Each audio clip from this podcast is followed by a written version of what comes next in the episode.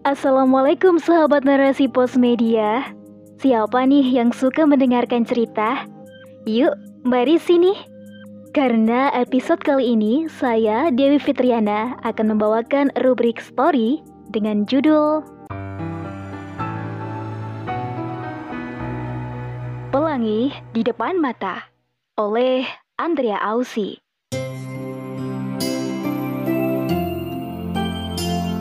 Hmm, pelangi adalah fenomena alam yang merupakan proses optik terbentuknya matahari yang melibatkan tiga tahap, yaitu refleksi, dispersi, dan refraksi.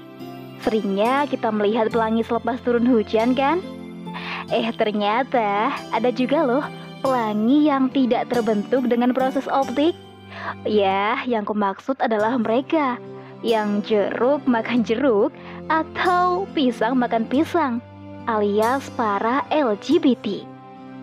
Nah, nah, ngomong-ngomong soal kaum pelangi, aku jadi teringat dengan pengalaman hidup bersama mereka. Eits, bukan berarti aku termasuk kaum pelangi ya. No way. Ya, biar nggak penasaran nih, yuk dengerin kisah pengalamanku ya. Jadi, tahun kedua di Sydney, aku mendapatkan tawaran kerja dari perusahaan yang bergerak di bidang kesehatan milik Alexis dan Patrick. Perusahaan ini mendapat predikat terbaik kedua di Australia loh. Ada sekitar 48 cabang dengan 142 orang staf. Aku ditempatkan di kantor pusat, yaitu di Narrabeen, New South Wales. Gajinya cukup tinggi sih, dan biasanya aku dibayar per jam. Sebenarnya, aku sudah memiliki pekerjaan tetap di Vaucluse, di mana waktu kerjaku selama lima hari dalam seminggu. Sementara pekerjaan di Narrabeen cuma kulakukan dua hari dalam seminggu. Ya, praktisnya sih aku tidak pernah memiliki waktu libur. Jarak yang cukup jauh antara Vaucluse ke Narrabeen membuatku memutuskan untuk tinggal di Narrabeen selama dua hari dalam seminggu tersebut. Alexis sebagai pimpinanku menyediakan salah satu rumahnya untuk ketempati. Jaraknya cukup dekat dengan kantornya. Alexis memiliki tujuh rumah, sementara Patrick memiliki tiga rumah.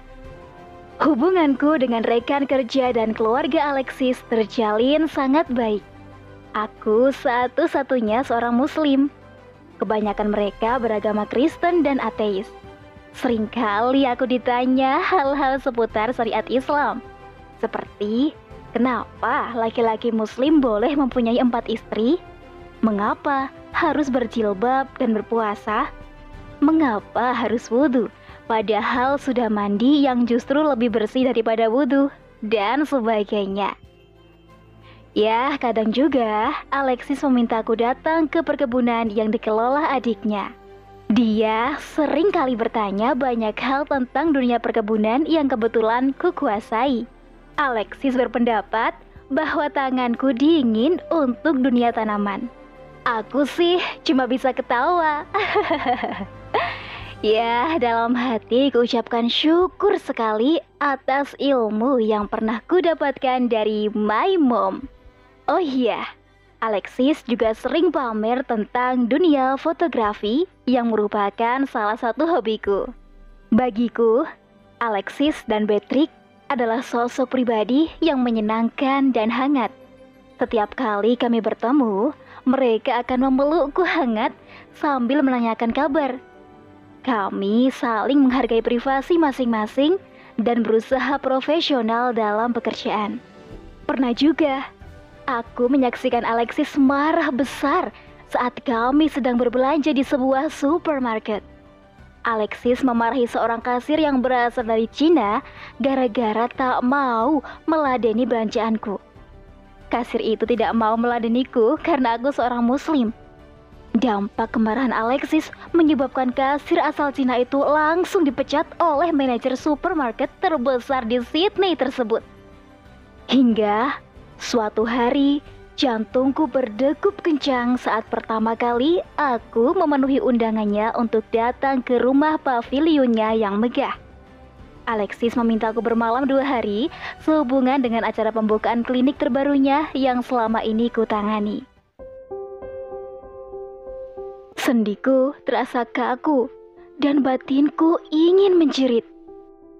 Aku berusaha tersenyum dan menyambut saat Alexis memperkenalkan dua orang tamunya, Edward dan Conrad dari Jerman.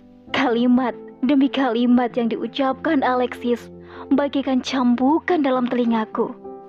Mataku terasa perih dan ingin menangis dengan apa yang kusaksikan. Selama dua hari, aku harus menyaksikan nuansa pelangi di rumah itu. Sungguh, Aku tidak tahu kalau ternyata Alexis dan Patrick adalah pasangan lesbian. Dan Edward yang dulu pernah ku jumpai saat aku berada di Dubai, ternyata pasangan gay dengan Conrad dan memiliki dua anak kembar dari Alexis. Ah, rasanya dunia terbalik ketika menghadapi kenyataan itu. Batinku bergejolak. Aku, ya, Aku tidak bisa menerima pelangi di depan mataku. Aku pun teringat akan peringatannya dalam surat Al-A'raf ayat 80. Dan kami juga telah mengutus Lut ketika dia berkata kepada kaumnya, Patutkah kamu melakukan perbuatan yang keji yang tidak pernah dilakukan oleh seorang pun dari penduduk alam ini sebelum kamu? Ya Allah, Aku mengutuk diriku sendiri, menyalahkan diri sendiri yang terlalu lugu dan polos. Selama ini, aku bekerja dengan mereka. Aku selalu menghargai privasi mereka sebagai pimpinan perusahaanku. Tanpa secuil pun aku berpikir bahwa mereka adalah pasangan lesbian. Aku hanya berpikir bahwa sikap hangat mereka kepada seluruh karyawan adalah sesuatu yang lazim bagi orang Barat. Ya, memang selama tinggal di berbagai negara, aku sering menyaksikan atau berpapasan dengan kaum LGBT saat aku sedang jalan-jalan. Itu pun tanpa sengaja. Namun untuk tinggal bersama, walaupun hanya dua hari, sungguh membuatku merasa jijik. Foto-foto perkawinan sesama jenis terpampang di dinding rumahnya belum lagi ada foto tanpa busana di bawah air yang hanya tertutupi secarik selendang tipis menutupi area privatnya. Dan di depan mataku, kusaksikan seorang pria berlaku gemulai layaknya seorang istri. Juga menyaksikan seorang wanita bersikap sebagai suami kepada wanita lainnya.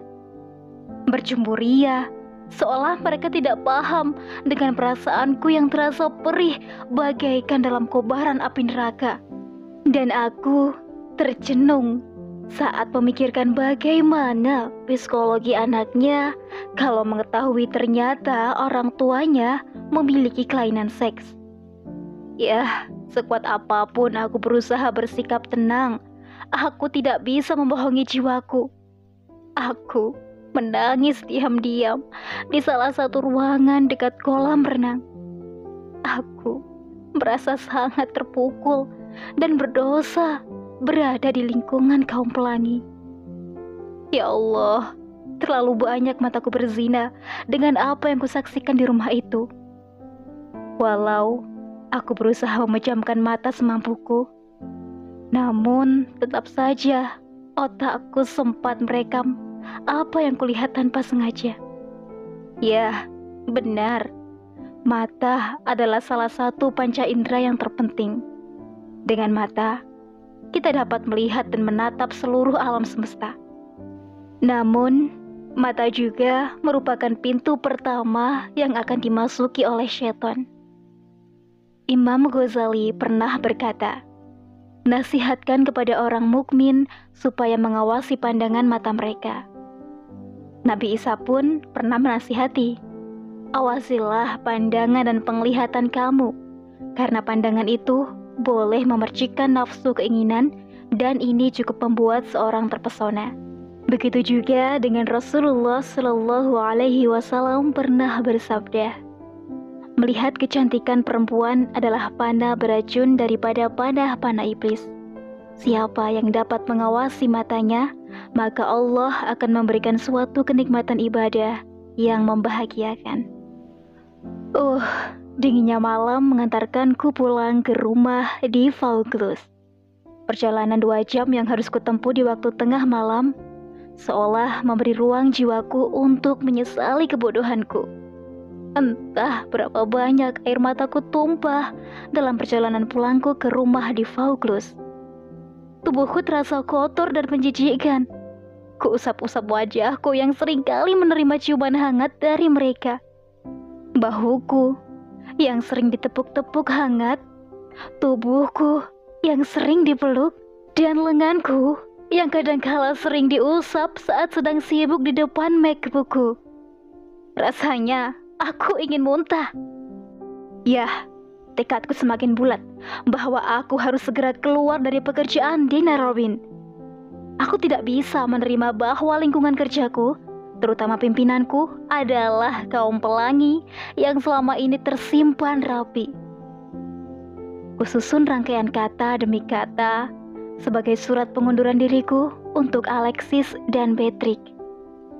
Aku berusaha tidak menulis sepatah kata pun yang bisa menyinggung perasaan mereka sebagai kaum pelangi.